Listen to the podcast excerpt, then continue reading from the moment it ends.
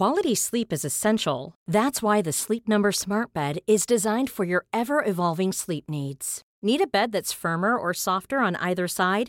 Helps you sleep at a comfortable temperature? Sleep Number Smart Beds let you individualize your comfort so you sleep better together. JD Power ranks Sleep Number number 1 in customer satisfaction with mattresses purchased in-store. And now save 40% on the Sleep Number limited edition Smart Bed for a limited time.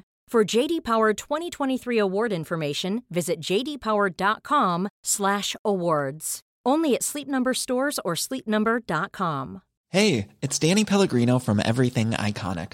Ready to upgrade your style game without blowing your budget? Check out Quince. They've got all the good stuff: shirts and polos, activewear, and fine leather goods, all at 50 to 80% less than other high-end brands. And the best part? They're all about safe, ethical, and responsible manufacturing. Get that luxury vibe without the luxury price tag. Hit up quince.com slash upgrade for free shipping and 365 day returns on your next order. That's quince.com slash upgrade. Millions of people have lost weight with personalized plans from Noom, like Evan, who can't stand salads and still lost 50 pounds. Salads, generally, for most people, are the easy button, right? For me, that wasn't an option. I never really was a salad guy. That's just not who I am. But Noom worked for me. Get your personalized plan today at Noom.com. Real Noom user compensated to provide their story. In four weeks, the typical Noom user can expect to lose one to two pounds per week. Individual results may vary.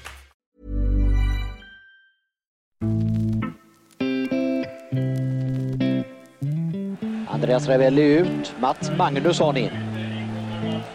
Proffsspelaren ifrån Schweiz. Servett. Mats Magnusson! Ja! Det är sant! Det är otroligt! Det är fullständigt otroligt det hela.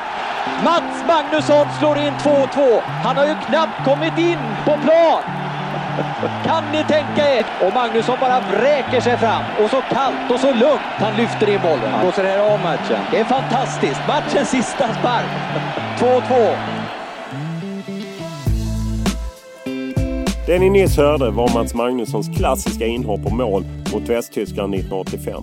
Ett mål som innebar 2-2 och en poäng för Sverige och nästan tog landslaget till VM i Mexiko 1986. Och trots att Magnusson vunnit SM-guld, är portugisisk mästare och skyttekung och dessutom VM-spelare för Sverige 1990 så är det en hel del nästan i Mats Magnussons karriär. Som när han gjorde 33 mål på en säsong för Benfica men ändå snuvades på den svenska guldbollen av Thomas Brolin. Han gjorde, han gjorde ett mål i VM. Jag är inte bitter jag tycker han är en jättefin människa så men eh, hade det varit i ett annat land så hade han inte fått den. Då hade jag fått den. Eh, Brolin, du får, får ursäkta det men eh, jag skulle haft eh, guldbollen 90. Han berättar även hur hans agent Börje Lantz på minst sagt lösa grunder nobbade en övergång till andra storklubbar. Jag, jag, jag har ju fått reda på senare, eller när vi jobbade så senare att, att eh, Barcelona, Olympiakos och Everton har ju varit intresserade av mig. Många, alltså under tiden jag, jag var där. Men det blir såklart också snack om karriärens toppar när han bildade fruktat anfallspar med Henrik Larsson i Helsingborg och det speciella bandet dem emellan. Henke han, han berättade för mig att när du gjorde ditt första mål i Malmö, då bestämde jag mig för kan han så kan jag. Tänk, tänk alla som kommer sen efter Henke. Vet du var de bodde på? Var alla de har bott? Det är på Närlunda. Alla som har bott på När, Närlunda, de har ju Henke. Kan Henke så kan vi. Nu är Mats Magnusson högaktuell med sin självbiografi med namnet Helvetet tur och tur där han berättar om det missbruk han slagits mot efter karriären. Mer om den tunga tiden och varför han vill berätta om den kan ni höra om i poddens första del. Men i den här delen behandlar vi hans minst sagt händelserika karriär som innehåller det mesta. Från en norsk dubbelgångare med smak för vodka och juice via uppgjorda bulgariska ligamatcher till Hasseborgs osannolika reklamkupp i samband med VM-kvalet mot Västtyskland. Och den här eh, faktarutan som ni förväntar er, ja, den finns i del 1.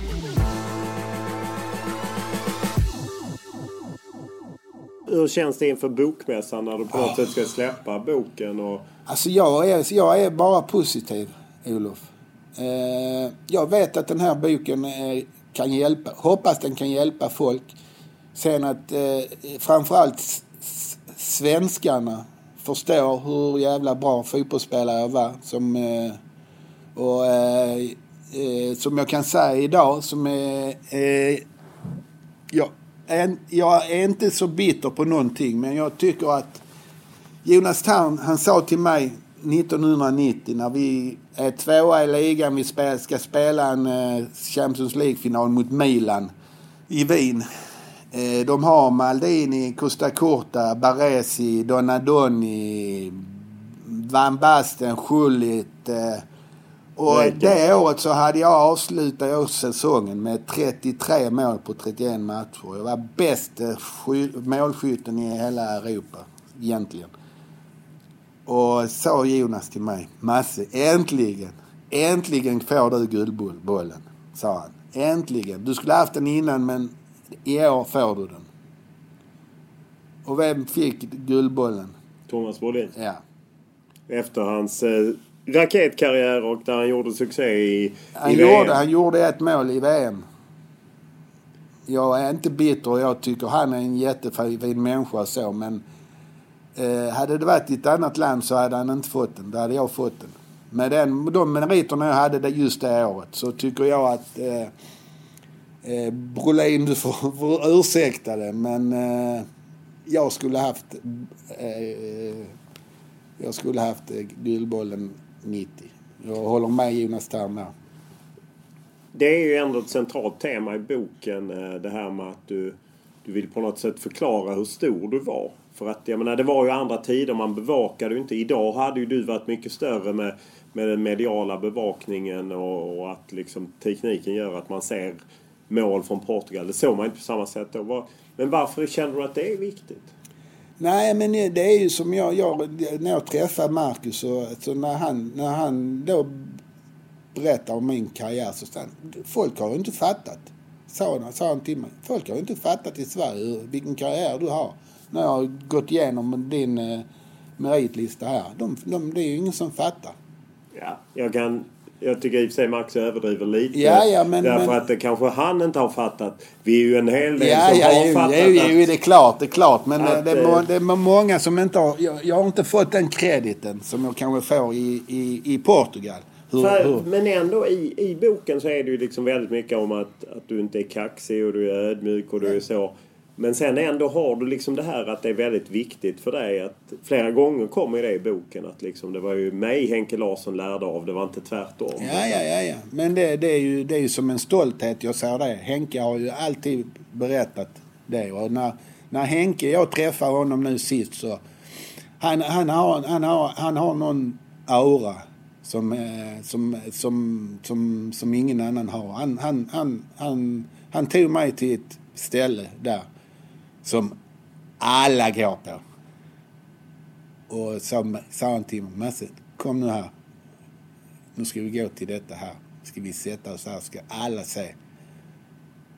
Masse is back. Så, eh, så det, där är en kärlek mellan Henke och mig, även om vi inte har haft samma Nej, ni är ju olika generationer. Olika generationer och så va. Men varför tror du att du inte förstod det? Du säger att det var först när van Basten ville byta tröja med dig i Europacupfinalen 1990. Då hade du ju ändå spelat Europacupfinal ja. 88. Ja. Varför tror du inte att du fattade att du var Nej, stor? alltså jag, jag, jag, jag har känt att... Fan, jag, jag har varit så glad för att jag kom till Malmö. Jag har fått spela med Kindvall och på... Alltså jag, jag har liksom känt att jag har inte, jag har inte haft den här att fan, jag, jag liksom... Fan, jag kommer till Benfica. Alltså. Det var en utopi för mig, Olof. Jag lovar dig. Vi hade varit där nere med MFF träningsläger. Alltså. Det, är liksom, jag, jag, det var en utopi. Och jag menar, vi, jag hade varit i Schweiz, tjänat pengar, och var jättelycklig. Vi hade en SM-guld. Och liksom eh, allt. Och liksom, menar, när han började ringa till mig. Och då har jag liksom uppe och sätter gardiner på... Fått en lägenhet i Malmö på Engelbrektsgatan. Och vi ska ha barn i december. Och så ringer han och så. Jag trodde inte han, han, jag trodde han skojade med mig. Att det var Benfica. Men varför tror du inte att... För jag menar, du hade ju ändå lyckats och, och varit ute och du spelade i Ja. landslaget Ja. och så. Ändå f- greppar aldrig det. då? Nej, jag, jag, liksom, jag, jag, fick, jag spelade ju inte som... Jag var ju inte så ordinarie i landslaget förrän... Alltså efter 90. Jag menar, jag, jag, jag gjorde ju 30 landskamper. Jag tror det var 14 eller 15 från start. Så jag var ju aldrig... Alltså, Stjärna i landslaget på det Nej, sättet. och liksom... Eh, sen är det ju så att eh, Olle, Olle... När, Laban var ju en fantastisk... Det var ju ett fantastiskt lag vi hade där egentligen. Alltså vi, vi var ju ett riktigt bra lag. För Laban var faktiskt bra på... Vi, vi, vi trivdes mycket bra ihop, hela laget. Och jag menar, när vi, när vi, jag, kommer, jag glömmer ju inte när, vi kom, när de visar den här på stopptid. När jag kommer ut efter matchen och, och Laban har en sombrero. Har du sett den t-shirten? Absolut. Ja. Jag menar... Så... Eh, jag, jag liksom känt Men eh, känner du att denna boken kan ge dig den bilden att, att, att folk ska på något sätt förstå att det var en annan tid då och att du spelade det som då idag är Champions League. Två finaler på ett par år även om ni förlorade och Ja. vann ligan i Portugal. Ja, och jag menar... Jag, jag, jag, jag, jag, jag, jag, alla tyckte liksom Portugal har ju är ju ingen fotbollsliga va? på den tiden. Men jag menar, Porto var en... De vann ju Europacupen ja, och 87. vi var, och vi var två gånger i final. Så jag menar, det kan ju inte vara att vi är, var, det var så dålig liga. Va? Vi börjar eh, i karriärens början så är du ju du är väldigt skicklig i handboll. Du nämnde i faktarutan att du spelade till och med en elitseriematch. Vad får dig att välja fotbollen? Alltså, det var, jag vet inte vad det, vad det berodde på men eh, jag, jag spelar ju... Fotbollen började ju tidigt med och handbollen kom ju in lite senare och basket spelade jag också rätt så eh, länge till jag var 15 och man kunde ju göra det förr i tiden. Men eh, deras, deras chans var att de skickade med mig på tåget upp till Eskilstuna för att jag skulle välja. välja. De hade nog insett att jag var på väg till fotbollen. För jag hade varit sommarproffs i Hade du i. Eskilstuna med... Var det med Vikingarna eller Nej, det är Olympia. Olympia. HF Olympia var det. Med, Det fanns två handbollsklubbar Ja, i Helsingborg på den tiden. ja, det finns det inte ja, längre. Bägge var ju i elitserien på några år sedan faktiskt. Och jag glömmer ju aldrig när jag åkte upp det med Pelle Ornell och Thomas Pazzi och Lasse Bock, två danskar hade de. Men det var nog lite deras sista försök att... Jag, jag hade bestämt mig för fotbollen. Ja, för att du är ju en supertalang. Det visar du i boken med lite gamla klipp. Du gör mycket mål för Högaborg. Högaborg välkänd plantskola. Inte bara Henrik Larsson. Senare bröderna Olsson och Abbe Khalili och Imad Khalili. Ja, det är ju många som kom. Patrik Sundström och, och så. Och du gör ju debut i A-laget i Högaborg när du är 14. Ja. Och det känns som att det är utstakat mot... Men varför inte HF då? Alltså det var på den tiden, nu, är, nu snackar vi detta är 77 jag debuterar. Och HF är ju inte, inte... Alltså jag blev scoutad rätt så tidigt för Inge Blomberg. Han var MFF. legendarisk scout i Malmö FF. Eh, Jag blev inbjuden som, jag tror det var kanske 13-14 år. Och var sommarproffs i MFF. De, hade ju en, de var rätt så tidiga med att bjuda in. Och, och jag och Torbjörn Persson som Ramlösa som också... Och där blev det lite sådär att man blir lite injicerad. När man får Och sen ska träna. man också säga att de som är historielösa de eh, kan tycka att idag finns en rivalitet mellan HF och MFF. Då fanns ju inte det på det Nej, sättet. för HF Helsingborgarna gick ju och tittade på MFF i Allsvenskan. På den Eller tiden. Landskrona. Ja, eller Landskrona. Men, så, och sen var det så att eh, Bengt Persson som var i Högaborg då, han, han, gillade, han ville att Högaborgarna skulle gå till HIF, Det ville han. Men eh, för Bengts skull så åkte jag med honom upp till HIF och pratade, pratade med dem. Och det de sa det var lite med att de, de, de, de hade liksom inget... De liksom, det blev ju ett B-kontrakt och så liksom det vi kan erbjuda det är liksom du får bo kvar, du kan gå ut skolan och liksom det sociala och och eh, sen är det ju så att det som Malmö hade, det, det var ju inte att, att man blev ett A-kontrakt utan man skulle få, man blev ju ungdomsproffs som det hette. Man, Men, Och då ska ju sägas att Malmö då var ju Sveriges, ett av Sveriges bästa lag. Slogs alltid i toppen. Hade vunnit Ja, SM-guld och ja, några år ja. senare Så, spelade Ja, och i Europacupfinal. och med att jag hade varit två gånger så, och varit där så.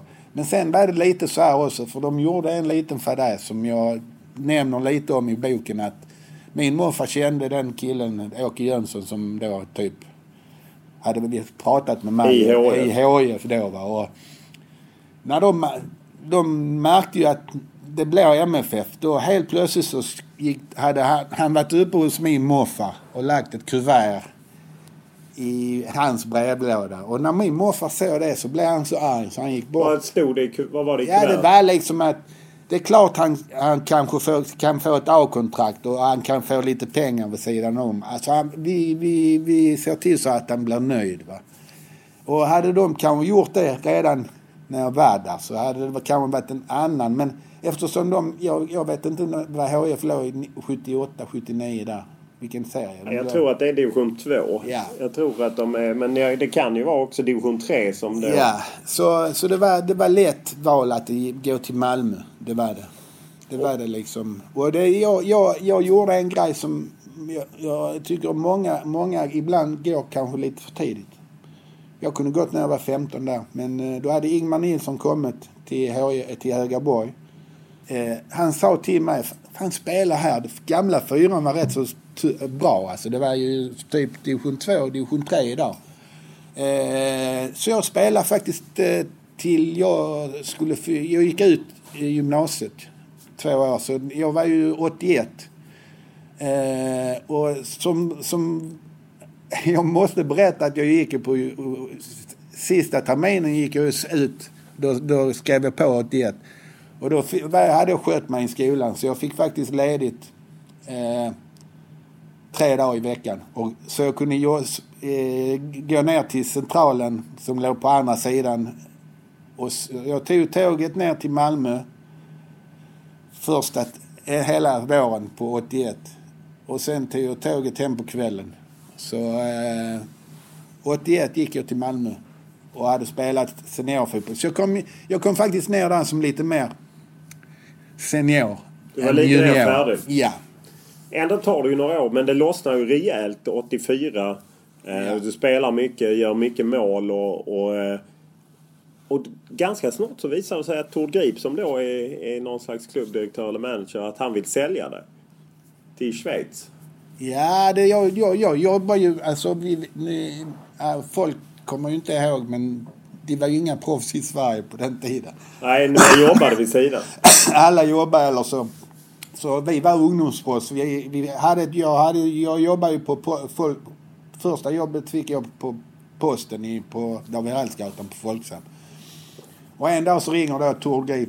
Då är väl 84 då. Nej, 85. 85. 85 och säger du är du sugen att bli proffs? För det var tajt med övergången där. Och eh, ja, ja, och hem till morsan då. Jag bodde kvar ju vid, vid eh, Linebergsvägen. Hem och packa lite. Så vi flög ju ner där till Ge- Genève. Jag och Bengt. Bengt Madsen, Tord. Ja. Och vi åker ner då liksom och ja, in med mig på hotellet då liksom. Och, ja, sen kom de och, på natten. De förhandlar åt dig. Det är, Ja, ja, ja, ja. Ingen kollade dina Nej. intressen. Nej, nej, nej, att Malmö nej. fick sitt. Ja, ja. Och tränaren, det visar ju sig att tränaren, när, när Bengt, Bengt berättade att tränaren hade ju ingen aning. Utan det var ju presidenten som eh, köpte hade köpt det. Ja, ja. Så jag, tror jag fick 30 000 eh, fri bil och boende. Eh, ja, för fan. Och så sen var vi tvungna att flyga hem snabbt och sen ner. Så jag kommer ju ner där och liksom... Det, det är ju... Alltså den historien är liksom... Jag bombar ju in mål där. Det var så jävla bra. Så är du den här jävla Jean-Marc. Jag glömmer han aldrig. När vi fick... En fransk tränare. Ja, ja, fransk tränare. Så Servette som hade vunnit ligan året innan. Ja, ja, de hade vunnit ligan innan. Och vi fick åka in och ta tester. Så han hade läst en bok som hette It to Win. Eller jag fick den av honom.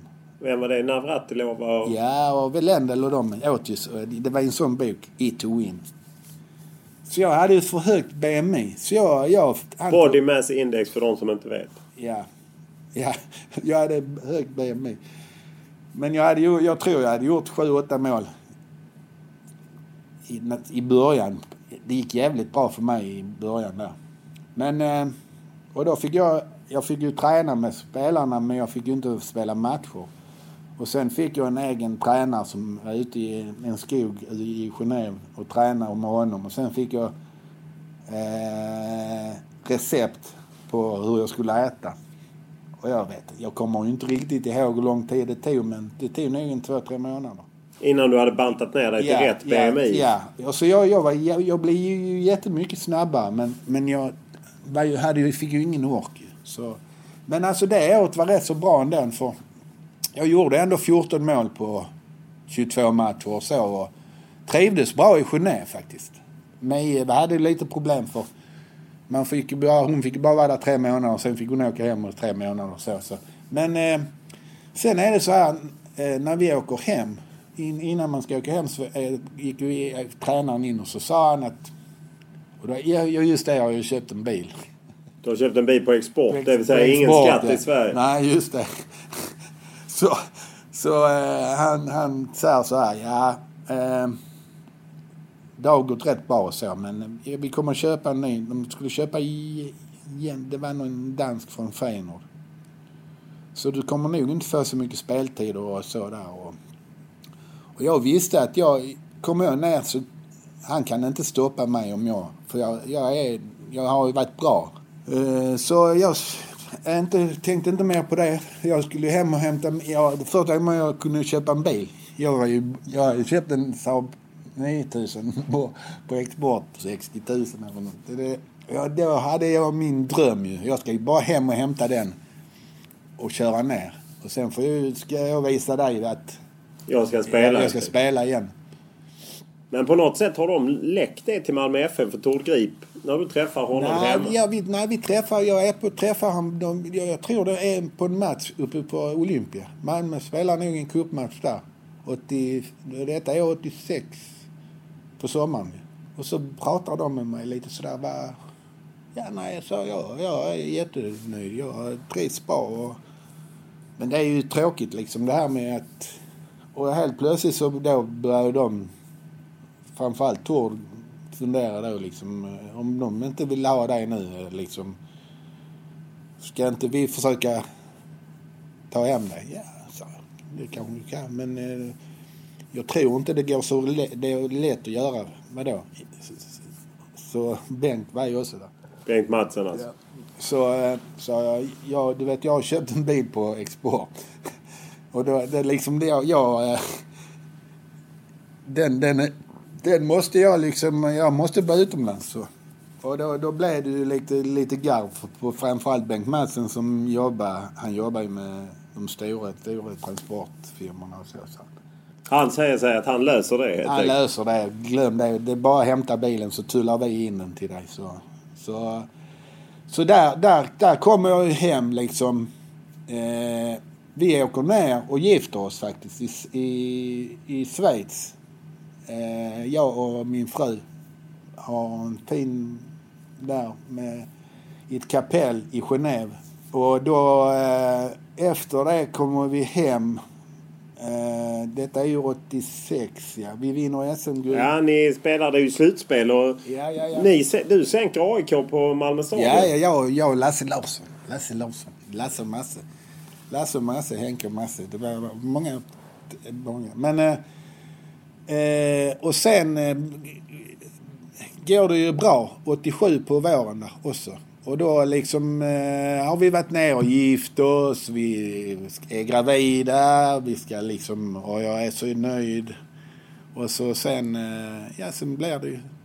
Sen där börjar min karriär egentligen. 87. Vi måste ju ta upp eh, Lasse Larsson, din radarpartner då. Ja. Det var ju verkligen ett begrepp, Lasse och Masse, som ju väldigt tragiskt gick bort för Ja. några år sedan. Och eh, det är väl lite där min... Eh, jag, jag, eh, jag glömmer aldrig den dagen för då... Vi skulle ner på den begravningen. Jag pratade med min fru som... Hon är väldigt troende katolik. Och jag har ju blivit troende, det har jag. Faktiskt. Jag tror på Gud nu faktiskt. Det, är någon, det har hänt mycket nu som jag vet att det, det är inget öde utan det... Jag har träffat så många på min resa nu med boken som det är någon som visar mig. Jag träffar den och den och den. Och... Så hon sa en grej till mig där när, när, när jag skulle ner där. För jag, jag, jag var väldigt ledsen när jag skulle åka ner till... Så sa hon till mig att... Eh, Masse, du ska, du, du ska inte vara ledsen. Lasse har det bra. Lasse har det bra där han är. Så eh, när du kommer ner där så prata med honom bara. Och eh, jag gjorde det. Och det sen var det Hasse Borg och de hade gjort ett par grejer där. De, de hade bokat en restaurang efter den. Vi var rätt så många MFF där som... Så vi, vi hedrar honom bra där, många. Och vi, med, den, med den lunchen vi hade där efteråt, där, där kom många minnen som vi hur är det? Har man mycket kontakt med gamla spelarkollegor eller alltså, Lasse, försvinner det? Lasse, Lasse och jag, vi hade rätt så mycket...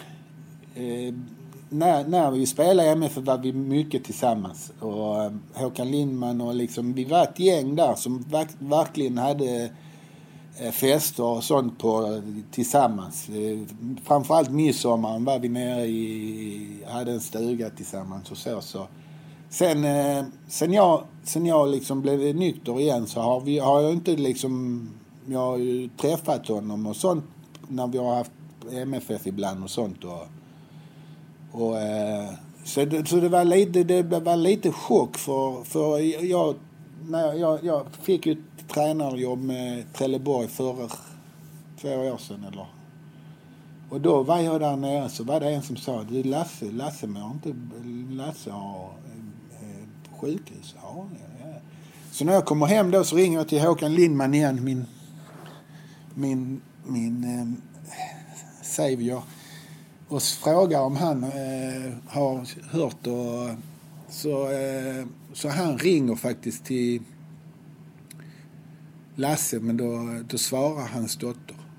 Eh, och då hade han gått bort. Han var inne på så det, det gick snabbt, sex snabbt. Så, eh, så eh, sen, det var många som där, jag hade en granne som också gick bort eh, nu sen jag blev nykter. Och sen Claes Ingesson, liksom också en som... Men jag och Lasse, vi, just efter min karriär, min, min där så hade det var inte som vi umgicks. Men när vi var i Malmö umgicks vi mycket. Så Lasse hade en stor plats i mitt hjärta. Han också faktiskt. Du nämnde ju det här VM-målet, klassiska 2-2 målet. Det är en fantastisk historia som du inleder hela boken med när Hasse Borg, den ständiga affärsmannen, lyckas gräva fram ett par Puma-skor som han vill att du ska ha. Och du tror knappt du kommer få hoppa in heller. Nej. Nej, det var faktiskt så. Vi hade ett läger i Strängnäs. Han hade ju börjat på Scanpro då, så hette det i Göteborg. Och han började redan där prata. Så. Det roliga var att jag, okej, jag, jag, han, jag var inte svår att övertala. Jag hade aldrig haft något skokontrakt. Så. Fick något betalt? Eh, nej, det var inte just då. Utan det var mest att eh, jag skulle få ett skokontrakt och sen... Eh, eh han, han, han, han tänkte lite faktiskt på... Jag spelar ju i Schweiz då ju. Att eh, om du kommer hem efter Schweiz så har du ett jobb på Puma. Så det var lite så han lockade att eh, du har alltid en, en där. Och, och det roliga är ju att han hade ju inga skor. Så han ringde ju ner till Scanpro direkt. Och jag vet inte riktigt hur det är men när jag har pratat med Hasse nu, det, det är ju med i boken, alltså hade han bestämt, han hade frågat Laban innan vi åkte från hotellet att är det okej okay, vi stannar för där låg ett, en post på vägen ut till äh, Råsunda. Ja, och så, så, så han springer av och hämtar ja, ja, han springer av. Han springer av in på posten och hämta de skorna. Och det roliga är ju, det roliga är ju liksom att det är inte ofta man har på ett par nya skor första matchen. Så, eh, men eh, eftersom jag satt på bänken och så eh, ja, jag tog på dem. De är ju kritvita och alla bilder ser man ju efteråt. Så sa han, du kommer in, kommer in i slutet och så avgör du. Och så liksom upp med skorna, upp med skorna. Han sa, jag vet att du kommer in och du kommer att avgöra matchen. Och det är ju historia när du eh, kommer in. Det står 2-1 ja. till, till Västtyskland som det hette då och eh, du löper igenom på Torbjörn Nilssons passning och skickar 2-2. Det är ju en minut kvar och jag sa ju till Laban, du kan inte byta nu. Ja men Andreas, så jag tackar Andreas Ravelli för han, Han är helt helt slut. slut. Han är helt slut ju.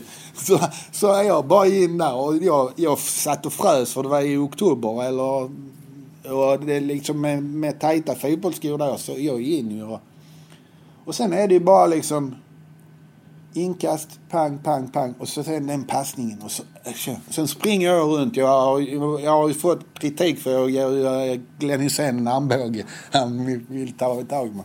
Men sen gör de ju inte avspark. Det är ju det som är det, är det, som är det sjuka. De gör inte avspark efter målet. Och först in på plan och då var Hasse ändå 17 man. Det var Hasse. Han var före Laban in på plan. Hasse Borg alltså? Ja, han var... Han ville ha upp skorna? Ja, ja. Så han, han, han hade sett... När, när, när jag sprang där då krutade han ju ner. Och så in på plan när jag kom dit. Och så blåste de av. Då var han inne med... Inne på plan. Vad var det jag sa? Vad var det jag sa? Så det är, en- det är, en- det är en sån... Liksom, det händer ju inte. Jag läste Buster. Jag kommer ihåg... Det är en sån lite Benny Gullfit va? Jag menar, och just det att, att man gör ju inte ett byte när det är en minut kvar. Nej, och man ligger går- under. nej. Men Ravelli orkar inte. Nej, han var helt slut alltså. Det tunga är ju bara, det finns ju ett makalöst stopptid Jens Lind har klippt ihop och det visar väl också hur nära vi kom landslag, eller journalister kom landslaget. De sitter och filmar er. För detta, det kanske är september det här mot Tyskland och sen är det i oktober för det är nämligen min födelsedag 1985. När Sverige först förlorar mot Tjeckoslovakien eh, med 2-1. Man har tagit ledning med 1-0 Dan Corneliusson. Och sen är det kvällen när ni lyssnar på Tommy Engstrands referat. Västtyskland, Portugal. Västtyskland har aldrig förlorat en kvalmatch hemma och de förlorar mot Portugal. Och Sverige missar VM. Ja, det är helt sjukt. Och ni grät. Ja, ja, det är klart. Det är klart. Det gjorde vi faktiskt. Sen eh, var det ju liksom... Eh, det är ju så när de... eh, När, när, och det roliga med det är ju att Carlos Manuel, han skjuter ju ett sånt jävla skott. Alltså, och, och han är den första som hjälper mig när jag kommer till Lissabon. Som kör mig till träningarna.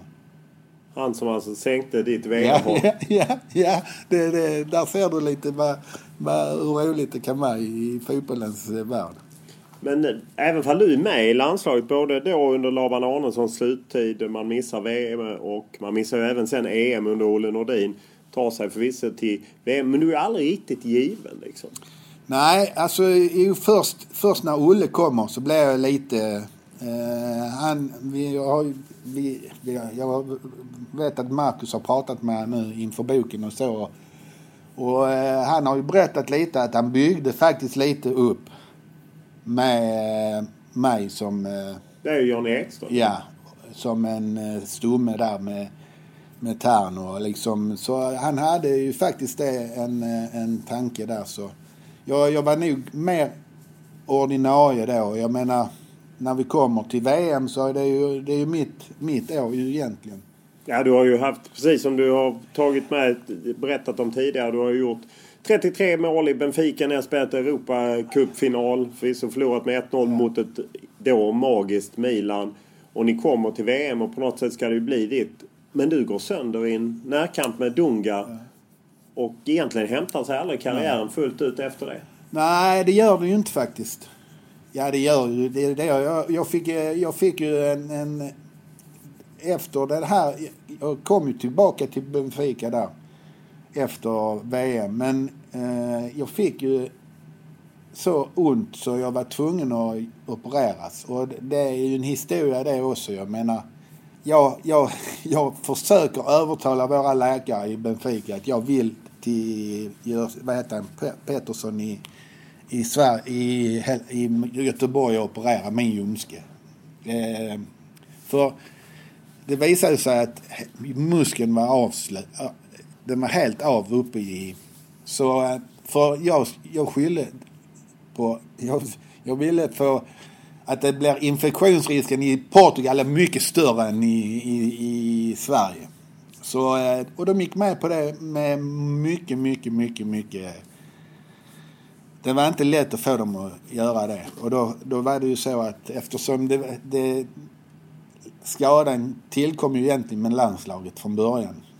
Så ja, sen litar jag på Så jag åker upp där och åker hem. Så är jag hos, bor hos mamma på Lidenbergsvägen. Och jag har min kusin hemma som för sköter om mig lite. Och sen började det vara, vara i såret. Och så, eh, jag får ju hög feber och så, så, så jag ringer till Harald Roos som är HFs läkare. Så, jag, jag kommer med en ambulans, sa han. Så åkte vi in. Och då var det ju så att då, då fick de ju öppna såret. För det var, det var, det var en stor infektion. Det du ville undvika speciellt? Ja, och liksom så det öppna såret och då går det inte att sy ihop det. Utan, och sen när jag ligger där på intensiv, eller på isoleringen i Helsingborg så efter tre veckor och sånt så jag, jag, får ju jag får ju en smärta i underlivet så jag, jag kan knappt resa mig och gå. Så, och de, jag åker in och ut på alla jävla... Eh, eh många, många, många undersökningar på... Ja, de kollar allting men hittar inte det. Men, så jag blir ju där rätt så länge. Eh, kanske eh, en, en månad ligger jag där på isoleringen och de hittar inte varför det är där. Så Mie eh, åker hem från Portugal. Som, eh, eftersom jag då liksom... Jag skulle egentligen bara hem och operera. Åka ner till Benfica och rehabilitera. Men eh, det tog en tid där innan jag kom i kapp och eh, kan det ta kanske sex månader. Jag låg i Sverige och rehabilitera och allting. Och, eh, så familjen kom ju hem så vi var, bodde i Sverige och hemma hos Mias föräldrar. Och, och sen när jag var fit så skulle jag åka upp till eh, Pettersson. Han ville ju att jag skulle åka upp innan innan eh, han kollade så att jag kunde åka ner och vara fit och, och så. Och då allt, alla de papperna som jag hade från Helsingborg, de, de försökte få, för, för, för jag hade haft så jävla ont i underlivet. De kommer upp och så då tittar han, så hittar han en lös skelettbit i andra ljumsken. Som det är den som har gjort att jag inte... Och detta är alltså sex månader. Har varit och eh, då är det andra gången jag ska ringa ner till Benfica och säga att för han ville ta bort den. Ja, jag inser att de inte var helt glada. Under den här tiden så drar ju Tommy Svensson igång sitt landslagsbygge. Ja. Eller hösten är det ju Nisse Andersson men sen drar han igång och på något sätt där är du ju aldrig riktigt med. Nej. Det blir ju så liksom att jag, jag kommer ju tillbaka där 91, 91 ungefär, 91, 90, 80, slutet på 90 Nej, 91, Nej, 91, 91 är du tillbaka ja, i spel. Ja, i spel. Och då bygger han ju ett, ett landslag för ja, EM 92. Ja. Och, Men du är aldrig uttagen? Nej, aldrig. Och jag, jag bara... Kan du känna någonting att du, liksom, du är med i VM 90? Många av de spelarna var ju sen med både EM 92 och framförallt VM-bronset 94. Ja. Jag menar 94 hade ju du varit 31 år egentligen. Ja. Men alltså jag, jag, jag, jag känner ju att 90, 91 var äh, återhämtningsår för mig, 91. Sen 92 kommer jag hem på sommaren ju där. Och då, där är jag ju... Där då kliver du ner eh, under allsvenskan? Ja, men där är ju vi, vi är ju, jag är ju grym där. 92 är jag ju... Alla trodde ju liksom, vad kommer han om hem? Vad ska han här och göra? Men alltså, jag var ju bra. Riktigt bra. Eh, det, den säsongen där. Sen hade jag ju lite, redan där fått lite ont i mitt knä. Och hade fått en liten artros. Harald hade koll på den. Så... Eh, ja, du har protes nu till exempel i knät. Ja, ja. Men den, den, den, den, det, det, Och det framgår ju också i boken att Henke Larsson berättar att du måste tappa ditt knä på hela tiden. Ja, ja, ja, ja. Det gjorde jag mest 93. För jag spelade 93. Harald sa, Masse, spela 93. Och då, då kör vi det att du, du kommer hem till mig så tömmer vi. Alltså. För det kan inte bli sämre. Men 93 sen, sen Så att du kan inte känna att det var svider att ha missat sådana 92 och 94? Nej, det känner jag. 90, alltså 92 92 alltså. Vi var ju jävligt bra men vi spelade ju faktiskt i, inte i allsvenskan då. Vi hade ju ett bra lag. Vi, vi hade en fantastisk, jag och Henke där. Vi gjorde ju fan 60, över 60 mål på en halv säsong där.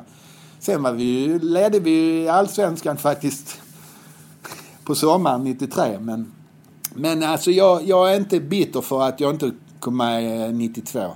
Det, det... Utan landslagskarriär? Ja, eftersom, eftersom jag hade problem med knät så hade jag liksom inte kunnat... Nej. Och mycket av det är väl en förklaring till att folk kanske inte har det intrycket av dig. Att du inte var också i landslaget så mycket. Nej, ja men så är det ju. Så är det ju. Men uh, det, det, det är de, de, alltså om man, om man jämför med med, med Sverige och Portugal. Så liksom eh, Sverige, alltså de svenska spelare som har varit utomlands, alltså de som var med 94, de, de är, alltså de har fått en helt annan, liksom, eh, eh, vad heter det?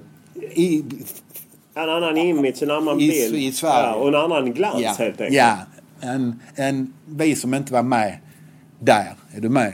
Absolut. Så, eh, så det, det är liksom... Eh, men jag, jag, jag, jag hade nog inte kunnat spela landslaget 92 för mitt knä. Så, så jag är inte liksom ledsen för det utan jag är bara glad att Henke gick ju vidare och förde... Så det är roligt när jag pratar med Henke, något som jag, ni ska tänka på liksom att Henke han, han berättar för mig att när du gjorde ditt första mål i Malmö då bestämde jag mig för, kan han så kan jag. Och sen så, så tänker jag ju liksom på, tänk, tänk alla som kommer sen kommer efter Henke. Vet du var de bodde på? Var alla de har bott? Det är på Närlunda. Så alla som har bott på När, Närlunda, de har ju Henke, kan Henke, så kan vi. Så alltså just Ja, det är ju en häftig plantskola. Det är, det, det, det är ju liksom att, att, att de alla bodde på Närlunda efter Henke. För han bodde på Närlunda. Det gjorde inte jag.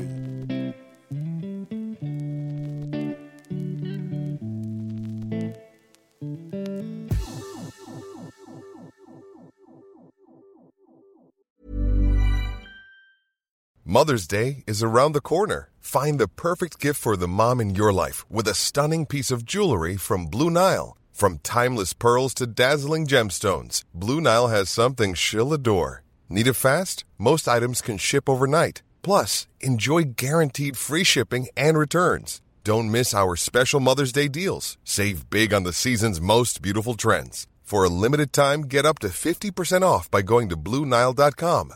That's Bluenile.com. Hey, it's Danny Pellegrino from Everything Iconic. Ready to upgrade your style game without blowing your budget? Check out Quince. They've got all the good stuff shirts and polos, activewear, and fine leather goods, all at 50 to 80% less than other high end brands. And the best part? They're all about safe, ethical, and responsible manufacturing. Get that luxury vibe without the luxury price tag. Hit up quince.com slash upgrade for free shipping and 365 day returns on your next order. That's quince.com slash upgrade. There's never been a faster or easier way to start your weight loss journey than with PlushCare. PlushCare accepts most insurance plans and gives you online access to board-certified physicians who can prescribe FDA-approved weight loss medications like Wigovi and Zepbound for those who qualify. Take charge of your health and speak with a board-certified physician about a weight loss plan that's right for you. Get started today at plushcare.com slash weight loss. That's plushcare.com slash weight loss. plushcare.com slash weight loss.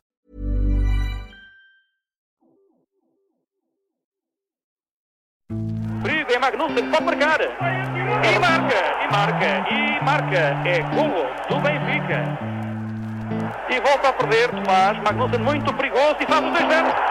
E faz o 2-0 realmente não se pode dar facilidades a este jogador do Benfica, ao José Magnussen, que quando são decorridos 15 minutos, aliás, 7 minutos de jogo, faz o 2-0 para o Benfica. Muitas falhas na defesa da Académica, José. E outra ficha da defesa da Académica, Magnussen, hat-trick, hat-trick, Magnussen, faz o 3-0. 3-0 no Municipal de Coimbra, quando são decorridos 21 minutos de jogo. Uma nova deficiente atuação da defesa da Académica. Muito deficiente. Magnussen a aproveitar. Det här är en liten språkig ljudupptagning av ett Mats Magnusson hattrick för Benfica 1991. Han hade några makalösa år i Lissabon. Han gjorde 84 mål på 120 ligamatcher, blev portugisisk mästare och spelade två finaler i Europacupen, dåtidens Champions League. Hans bästa säsong i klubblaget, 1989 och 90, så landade han på otroliga 33 mål på 31 matcher och borde ha vunnit guldskon. Men efter en minst sagt tveksam upplösning i den bulgariska ligan smet en viss Risto Stoichkov förbi Magnusson. Lissabon framkommer, du gillar ju verkligen ditt Portugal, det framkommer i boken och så. Där var du ju gigantisk. Men du hade det föga charmiga smeknamnet en Rato Branco, Vita Råttan. Ja. Det låter ju inte så charmigt. Nej, men det, det, Men det är kanske charmigt. Ja, det är det charmigt. Egentligen var det Rato Amarello, gula. För det var lite Det var ditt blond, blond, blond, ja. Och det är Silvino då som är, som är andra tränare eller assistent till Mourinho idag som... Jag fick det namnet faktiskt. Och jag vet inte om den finns kvar, men det var ett korplag i, i Helsingborg som eh, eh, tog namnet Vita Råttan faktiskt. Av mina kompisar.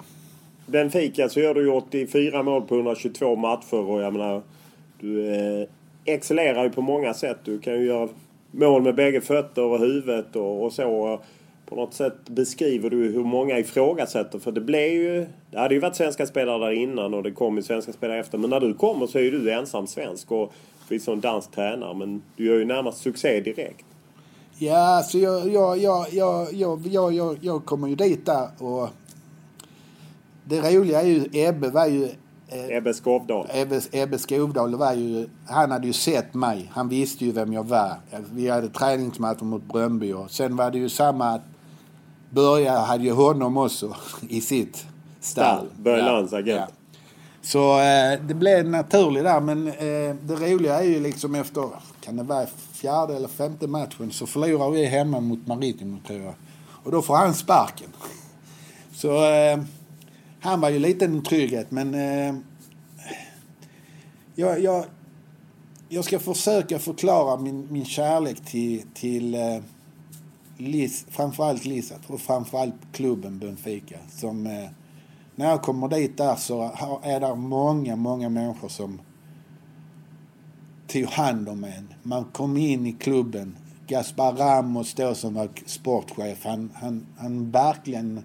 Sen var det ju en fördel att Börje hade en stor kontakt med hela styrelsen i Benfica. Men de verkligen, verkligen, verkligen. Och sen är det svårt att sen att Börje, Börje han, han, han, han förberedde mig. Jag, jag fick ju innan jag åkte ner där en, en liten pärm som där stod vad spelarna hette, vad Med bilder och lite. bilder och lite sådär. Så du skulle och- känna igen dem? Ja, så jag skulle kunna känna igen dem och kunna veta att det är faktiskt presidenten och det är och sådär. Och sen, sen sa han, nu ska du, jag, jag fick ju en, en som lärde mig portugisiska. En språkprofessor. Ja, ja hon, hon, var, hon var en gammal svensk som bodde där och, och sen eh, Sen går det bra i början och det, det flyter på och sen de, eh, Börje är ju fantastisk för jag menar han går ju in och säger så här, titta här. Då, jag hade ju egentligen bara tvåårskontrakt från början. Och eh, efter ett och ett halvt år där så säger Ben, ben, ben, ben, eh, Börje till dem att ni måste ju liksom... Och då förlängde, förlängde då, till tre år till. Så mina, mina år där liksom, jag har fått så många vänner och Börje, Börje lärde mig en grej att jag vet inte om folk förstår vad, det vad jag menar när hut går igen. Eh, att sköter du dig och är ödmjuk och så, så, så kommer det tillbaka. Det är liksom sådär. Och, och de fem åren jag var där så... Eh, det är svårt att förklara en Benfica som är en sån... Det, det, man kallar ju det här, Benfica är ju någon mystika, mystika. Man kallar det, det är något mystiskt med Katedralen som då den gamla stadion hette med 120 000 sittplatser. Eh, fansen, de är 300 000 medlemmar. Liksom, eh, så det, det, är något, det är svårt att, att förklara den här klubben, Benfica. Alltså, att man blir benfikista som, som eh, Stefan säger också. Det, här, det, det, liksom, det, det går inte att förklara för... Jag brukar säga så här. För, försök att förklara för en som inte har barn hur det är att få barn. Det är ungefär samma svårt att förklara för en som inte är benfikista vad det är för något. Vad det är för något va. Och eh, de fem åren där och just att börja, börja, han lärde mig. Jag började prata språket och jag har fått så många, jag har spelat med Valdo. Och jag menar Moser då som jag säger att det var den, den, den svåraste jag har spelat mot. Och det var ju liksom, han började ju redan när jag kom dit så så ville han ju visa mig. Jag kom inte hit här tror du är någon. Och jag, jag glömmer ju aldrig när han, han, han låg på mig hela, hela, varje, varje träning, varje träning. Jag glömmer aldrig för Ebbe sa alltid ta det roligt. ta det roligt, ta det roligt, ta det roligt. Glöm, ta det roligt bara. Bara resten. Och, och eh, det är sådana minnen man kommer ihåg liksom när Måser då liksom kommer efter två och en halv månad eller så. Kommer fram och tar hand och säger benvindo. Alltså välkommen in i... Och så en kram va. För du, blev, du tuffade till dig där. Du har ju själv beskrivit hur du liksom knäcker en del näsor och liknande. Ja, ja, ja, ja. Att, alltså, du är ju tvungen på något ja, sätt. Ja, men så är det ju liksom. Alltså, all, all elitfotboll, alltså där, alltså när man kommer utomlands, jag menar, det går ju inte liksom att, alltså är, är du mesig eller så, så är, blir du uppäten. Så är det ju. Så är det ju. Jag fick ju lära mig från grunden och Måser ju lärde mig där mycket att det, här, det kommer att bli tufft. Va? Och, eh, och ni, ni, ni har ju framgångar också. Jag menar, ni vinner ligan flera gånger, vinner kuppen och inte minst då två Europacupfinaler. Ja, 88 ja. mot PSV Eindhoven, förlorar efter straffar. Ja. Och eh, Milan 1990 när ni förlorar med 1-0. Ja, alltså det, det, vi, var ju, vi var ju ett av Europas bästa lag på den tiden. Jag menar, och, och jag glömmer ju aldrig liksom att jag, jag, jag har ju fått reda på senare, eller när vi jobbade så senare, att, att eh, Barcelona, Olympiakos och Everton har ju varit intresserade av mig. Många, alltså under tiden jag, jag var där. Och, Varför blev det inget? Nej, jag tror att Börje... Börje så Börje tog det beslutet? Nej, Börje, Börje, Börje hade nog inte... Jag, Börje, jag vet jag att hade koll på att vi skulle faktiskt åka till eh, Olympiakos och titta på något för, och så. Men, men eh, när, han, när han berättar så, så att Benfica, Benfica de, de kunde inte. Eh, jag glömmer aldrig, ja, där är en intervju, eh, står så här att eh, det går inte. För fansen hade inte accepterat. Att, då, att, att Benfica de, kan inte sälja nej, det? Nej.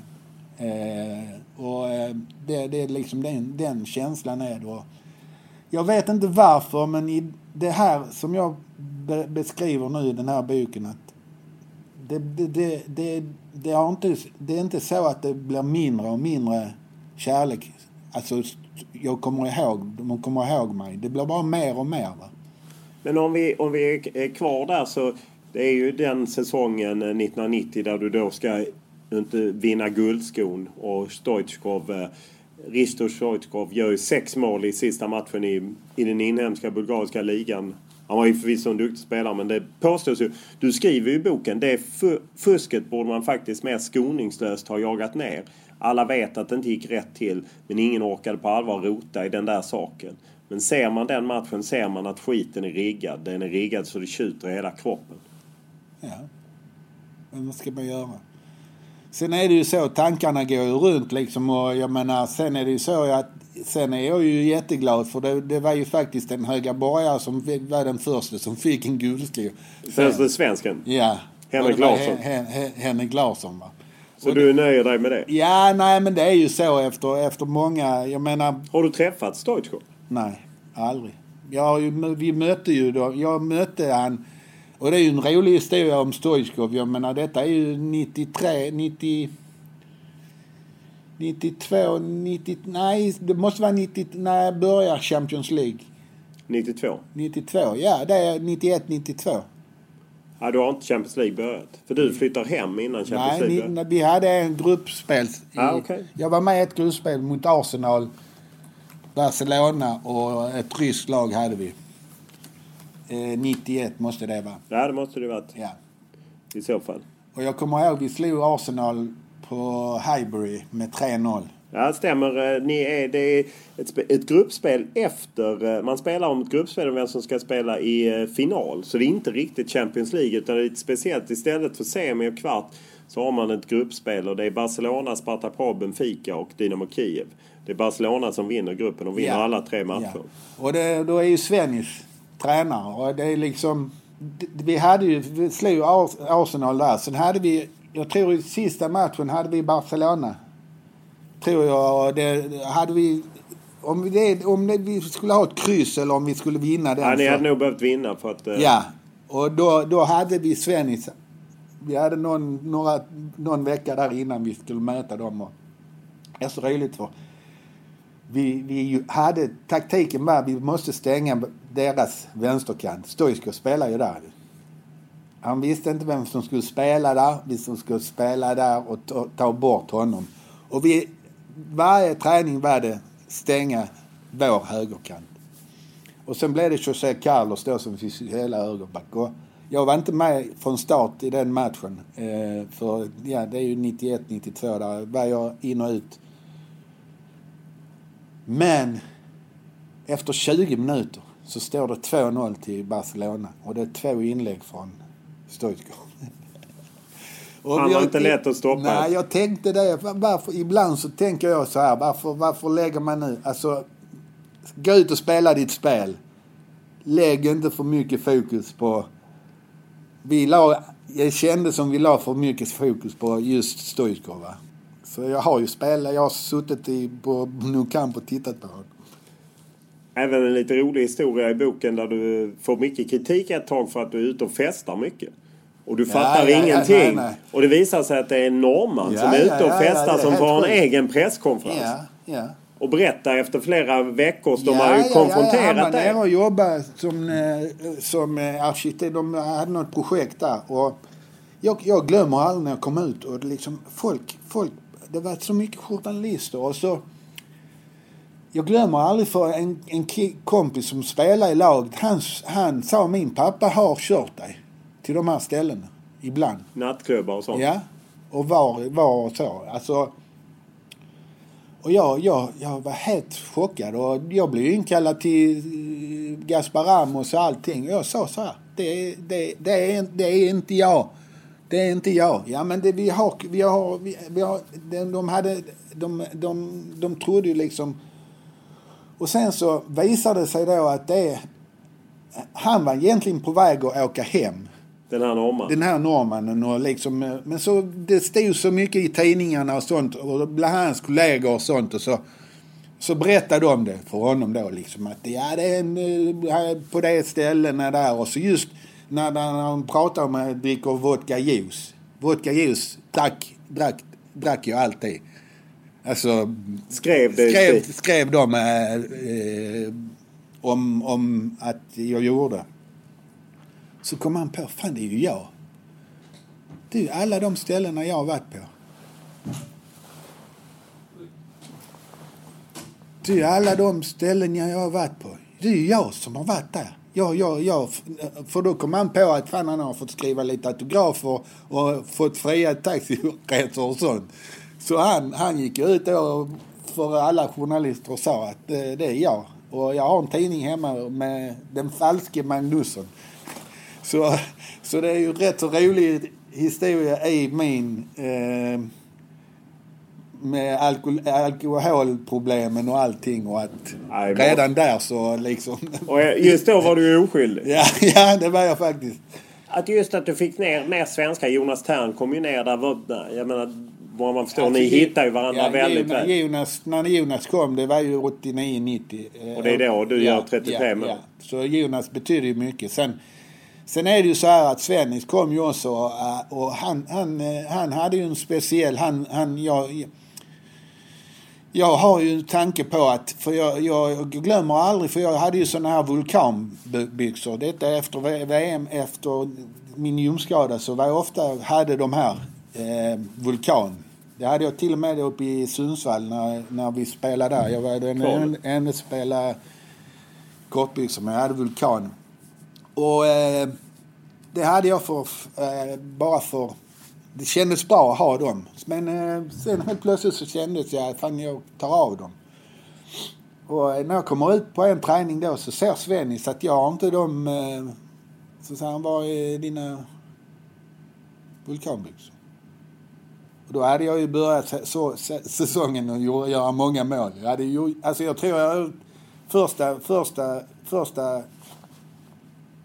tio matcherna så är jag uppe i kanske 20, 20 14, 15 mål. Va? Så han var, var, var är byxorna? Ja, jag behöver inte... Jo, de ska på. Så jag fick ha dem hela den säsongen. Han var vidskeplig. Ja, ja han, jag, jag tror han har li- lite med... När han var i Italien, Nisse Lidholm var väl också sån lite... eh, Vidskeplig helt enkelt. Vidskeplig. Skåp. Hade, hade någon eh, spåtant och sånt som eh, han... Så jag tror Svennis var lite så också. Han, han sa du, du, de ska på. Du hade ju, eh, den som tar dig till Benfica är ju Börje Lantz. Han var inte agent i början men han hade ju ett tag så många spelare så att landslaget kallades Lantslaget, alltså med hans namn. Ja.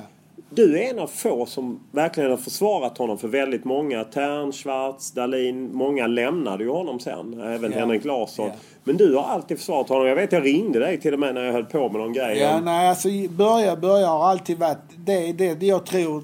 Eh, när han... Eh, han börjar lite ta...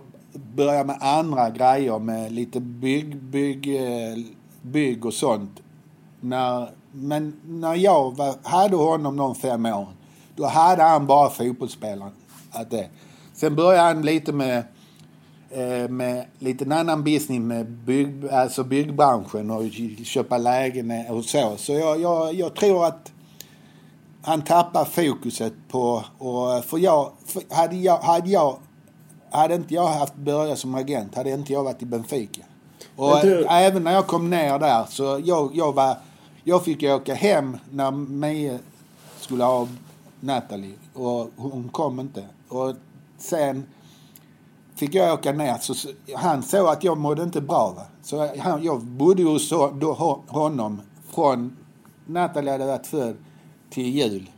När de kom ner. Så han, han, han, han, han betydde allt för mig. Hela familjen. Bodil, Gustav, Ulrika. Har hela, hela, hela min karriär och fram till ena till han eh, tyvärr gick bort i Brasilien eller när han låg där. Så har, har det varit... Han Ja, du har alltid backat ja, ja. Men eh, när Jonas Thern lämnade Malmö så var det ju lite skumma affärer. Det vet väl till och med du. Och Ja. det dök upp pengar och sånt.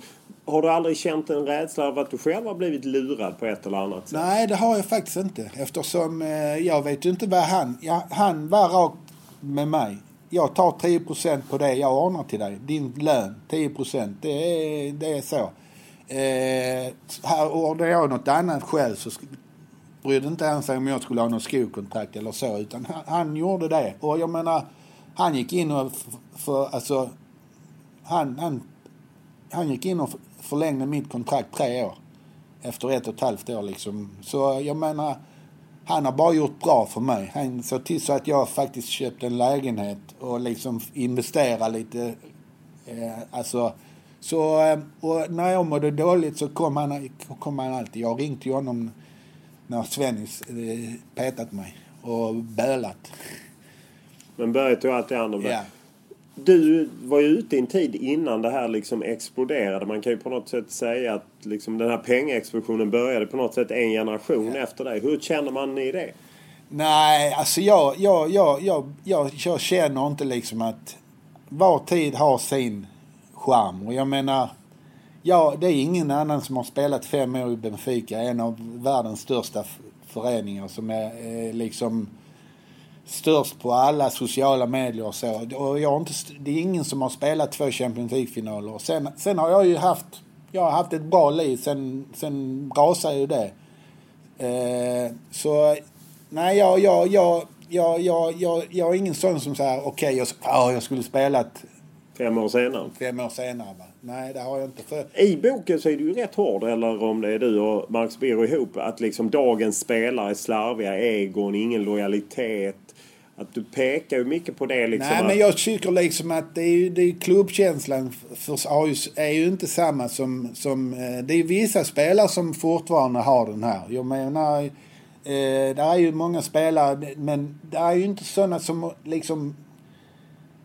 Det är lite så här att jag, jag glömmer liksom, de glömmer lite alltså idag unga spelare de, de, de börjar lite gnälla för de inte får spela. Det är liksom sådär liksom.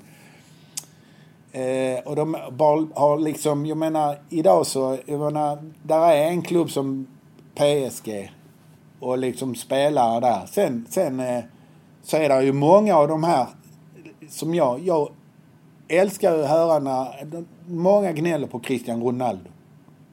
Som är liksom, och han har ju varit lite sådär, han filmar och lite sådär. Men han är den, den fotbollsspelaren som betalar, som skänker mest pengar av alla idrottsmän i hela världen till de som inte har det bra. Ja, det är svårkollad fakta men eh, Jo, du, men det jag- kommer från nej, dig. Nej, Jag- men jag, jag, jag, jag, jag, jag, jag har läst mycket om och jag har sett mycket om, om, om eh, Ronaldo. Han, han, han skänker mycket, mycket, mycket till... Hans pappa sa till han en gång, jag såg den, eh, att Christian, ju mer du ger, ju mer får du tillbaka. Så, så jag, jag tycker liksom att det är ju egentligen sjuka pengar idag, så är det ju. Jag menar, när de, när de tjänar en miljon i veckan. Så jag menar, jag, jag, jag... Du hade inte tackat nej om du hade varit i den åldern kan man dock nog konstatera. Nej, absolut, absolut inte så. Jag menar, det, det, är ju, det, är liksom, det är ju inte spelarna man ska gnälla på. Det är ju systemet. Jag menar, så är det ju. Du kom ju hem då och du är bara 29 år när du flyttar hem till Helsingborg. Hjälper Helsingborg uppe. Ni har en fantastisk säsong. Även om C-systemet var lite speciellt. eh, Ni det var ju De ville, fyra... ju- de ville ha upp HIF ju. Ja, och det var ju fyra division 1-serier. Det var inte bara kvalitet i den serien där ni vräkte in mål och sen var det kvalet. För att, eh, Halmstad gick ju upp redan på sommaren. precis. Ja. Så att ni spelade ju... Det var ju ni Landskrona Boys som tävlade om... eh, Andra platsen. Ja, andra pla- ja, eller liksom den platsen i den serien. Så det var inte bara de bästa lagen i Nej, Sverige det ni mötte. Nej. Men ni vräkte in mål. Ja. Och ni tänker... Det förstår man att det var stort för dig ändå fastän du hade ditt förflutna i Malmö FF. Ja, men det, det är samma. Jag, jag, jag är en rätt så va- vanlig människa. Så jag, jag är en... Jag är uppväxt på Högaborg. Är du med? Jag är en uh, arbetargrabb som uh, blev bra på fotboll. Det är samma nu när jag kommer in. Alltså jag glömmer ju aldrig när jag, jag kommer in på min arbetsplats. Idag så säger vissa där. Du bara kom in och så acceptera. Du har, du har varit liksom där uppe och så kommer du in i en plåtverkstad här. Bland bara vanliga och bara gillar läget och... Vad var vi? HF-trumfen Ja, nej, att det var alltså- stort ja, för dig det- och det- knutpunkten. Ja, ja, jag menar knutpunkten där. Jag menar, 6 000 tar ja, emot det. Ja. Och jag menar på den tiden var ju liksom... Vi var ju åtta stycken från MFFs organisation som tog på HF. Det är ju det som är lite tråkigt med historierna idag att det, det är så mycket... Jag menar på den tiden var det ju liksom ett samarbete egentligen. Ja, det var ju så att Ingvar Venehed som hade suttit i MFFs styrelse Ja. blev ordförande i HF. Ja. Alla förstod värdet av att få upp Ja. HF. Och Ja. Per Ågren spelade i laget och det var ju flera andra. Anders Jönsson. Vi hade ju liksom Janne Möller och innan, ett dess, innan dess så var det hade ju både Servin och, och Sjöberg varit där en runda också. Så att det, det fanns där. Men så att hur följer du Malmö FF och Helsingborgs IF idag? Alltså jag, jag, jag, jag, jag, jag, jag är lite så här, det är det konstiga jag märker det är liksom, jag är ju, jag är ju egentligen, man kan säga jag är himmelsblå, men jag har en kärlek till HIF också. Eftersom jag är från Helsingborg och HIF är en klubb som jag alltid har haft respekt för. Och jag spelade faktiskt ett år och mycket kärlek i den klubben. Och, eh, och eh, en, en tanke som slog mig faktiskt, det är ju liksom, när vi gick upp så var det faktiskt 24 år och 11 dagar de hade varit ute. Och när jag träffade Henke nu så kom jag på att det är faktiskt 24 år och 13 dagar de var kvar i Allsvenskan. Kan du tänka dig vilken... Ja, nej. All, all, alltså, så jag, jag, jag, jag är ju jättestolt för jag, jag, jag har ju varit... Sen jag blev nykter så har jag liksom, jag har ju lite varit... Jag har fått bearbeta Helsingborg igen. För eh, jag, jag, mitt, mitt val att flytta till Malmö efter det har nog hjälpt mig mycket i min rehabilitering att komma bort från, från eh, mitt kära Helsingborg som är, är egentligen staden i mitt hjärta. Va? Så, eh, och det har varit en liten tid att bearbe bearbeta det här och, och, jag är så glad jag fick åka med mot matchen mot BP så var jag uppe och träffade alla Ja, du var med i pausen Ja, eller inför ja, matchen och blev ja. intervjuad. Ja, och, och eh, så jag, jag, det är också en sån grej som... Jag Det var varit- speciellt. Ja. Nersläppet i Rögle är också en grej som lite sådär att kolla jag I'm back va. Och ni som liksom... Eh, Har du något sug av att, att få någon mer kontakt med fotbollen? För den enda kontakt jag vet du har är ju ibland med på Malmö FFs matcher och snackar lite i loger och ja. så. Nej, så jag just nu har... Just nu är det min familj som gäller och jag, jag, är, jag är nästan 100% säker på att 2018 så bor jag i, i Lissabon. Vad är det som lockar där? Tror du klubben där kan hjälpa dig? Jag vet att de kommer att göra det. Vad väntar där? Ja, det är ett nytt liv. Och jag, jag vill... Vad är det för uppgift som väntar? Nej, det vet jag inte än. Men eh, det är ju någon, någon uppgift. Eh, eh, jag kan inte säga att det är 100 procent, men eh, vi kommer flytta till Portugal i alla fall. Och sen, sen vet jag att jag har möjligheter. Sen om det blir i Benfica eller någon, någon annat så kommer vi eh, göra det. Och det är lite... Men det är efter du har steg... klar med skuldsaneringen Ja, alltid? allting, allting. Så, och sen är det så här att eh, eftersom jag, jag skriver en bok nu här och jag, min dröm är ju att efter detta så kommer vi göra en översättning på, och det måste jag. Det, det, Till den portugisiska ja, marknaden? vi måste, måste göra eftersom det är så mycket folk som vill, vill, vill... eh, Ja, det borde ju vara en given succé. Ja, ja, men vi, vi, vi har varit nere och pratat med dem och de är jätteintresserade. Och sen så är det så här att eh, du ska veta att min fru jag har träffat nu, hon, hon har aldrig liksom, hon är från Brasilien och hon, hon har haft en tuff, äh, inte, inte tuff uppväxt, men de, de, hon är en vanlig tjej som liksom och, och det är lite, ja, hon, det är lite att vi har haft en tajt budget. Ja, vi träffades och vi skulle egentligen inte ha barn. Benjamin är ett mirakel. Hon hade liksom inte... Eh, han, hon hade fått besked att bägge ägglarna är bort, äh, stängda.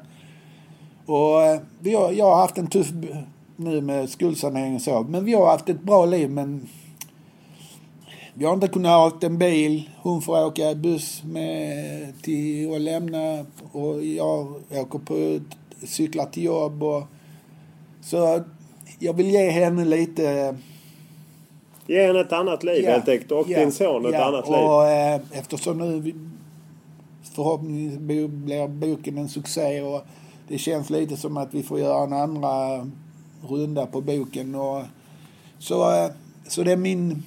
Och det är lite, det är inte bara för mig utan det är mest, jag gör det mest för min fru och Och jag börjar förstå så... Benjamin, Benjamin. Din son Benjamin är ju... Gillar fotboll och du drömmer om att se honom på Stadio da Luz. Ja, sen vet jag inte om han vill spela fotboll men eh, det är min dröm. Och jag, eh, jag, eh, han, han, han är i Lilla Tå nu och tränar lite men det, vi får se. Han kan har fina gener i varje fall. Ja, det har han. Han, Han, han, är, han, är, han, han har en brasiliansk mamma och så mina, min fotbollstalang. Så väl, hon ser ju mig i honom. Eh, allt, allt, allt han har fått, det enda han har fått av hennes här, det är håret och näsan. Sen är hela kroppen eh, min. Hon ser det. Det blir en, eh, en, en eh, spelare att hålla koll på. Om han nu är sugen. Vi ska inte pressa honom på det Nej, det ska vi inte. Men eh, jag, ska, jag, jag hoppas han blir, blir tvåfotad i alla fall. Det borde han bli med dig ja. som pappa. Stort tack för att du tog dig tid. Tack, tack själv Olof. Det har varit en ära att vara här. Det var slut på del två i poddintervjun med Mats Magnusson. Och är det så att ni inte har lyssnat på del 1 som handlar om hans bok som han precis släppt, Helvetet tur och retur, så kan ni göra det på samma plattformar där ni hittade del 2. Som ju mer handlar om karriären. Som vanligt är det Olle Junell Lindberg som producerat podden. Och har ni några synpunkter, tankar eller idéer så är det bara att mejla mig olof.lund.tv4.se eller skriva på Twitter eller Instagram. Jag heter Olof Lund i ett ord. Tack för den här veckan och missa inte att lyssna på del 1 om ni inte redan gjort det.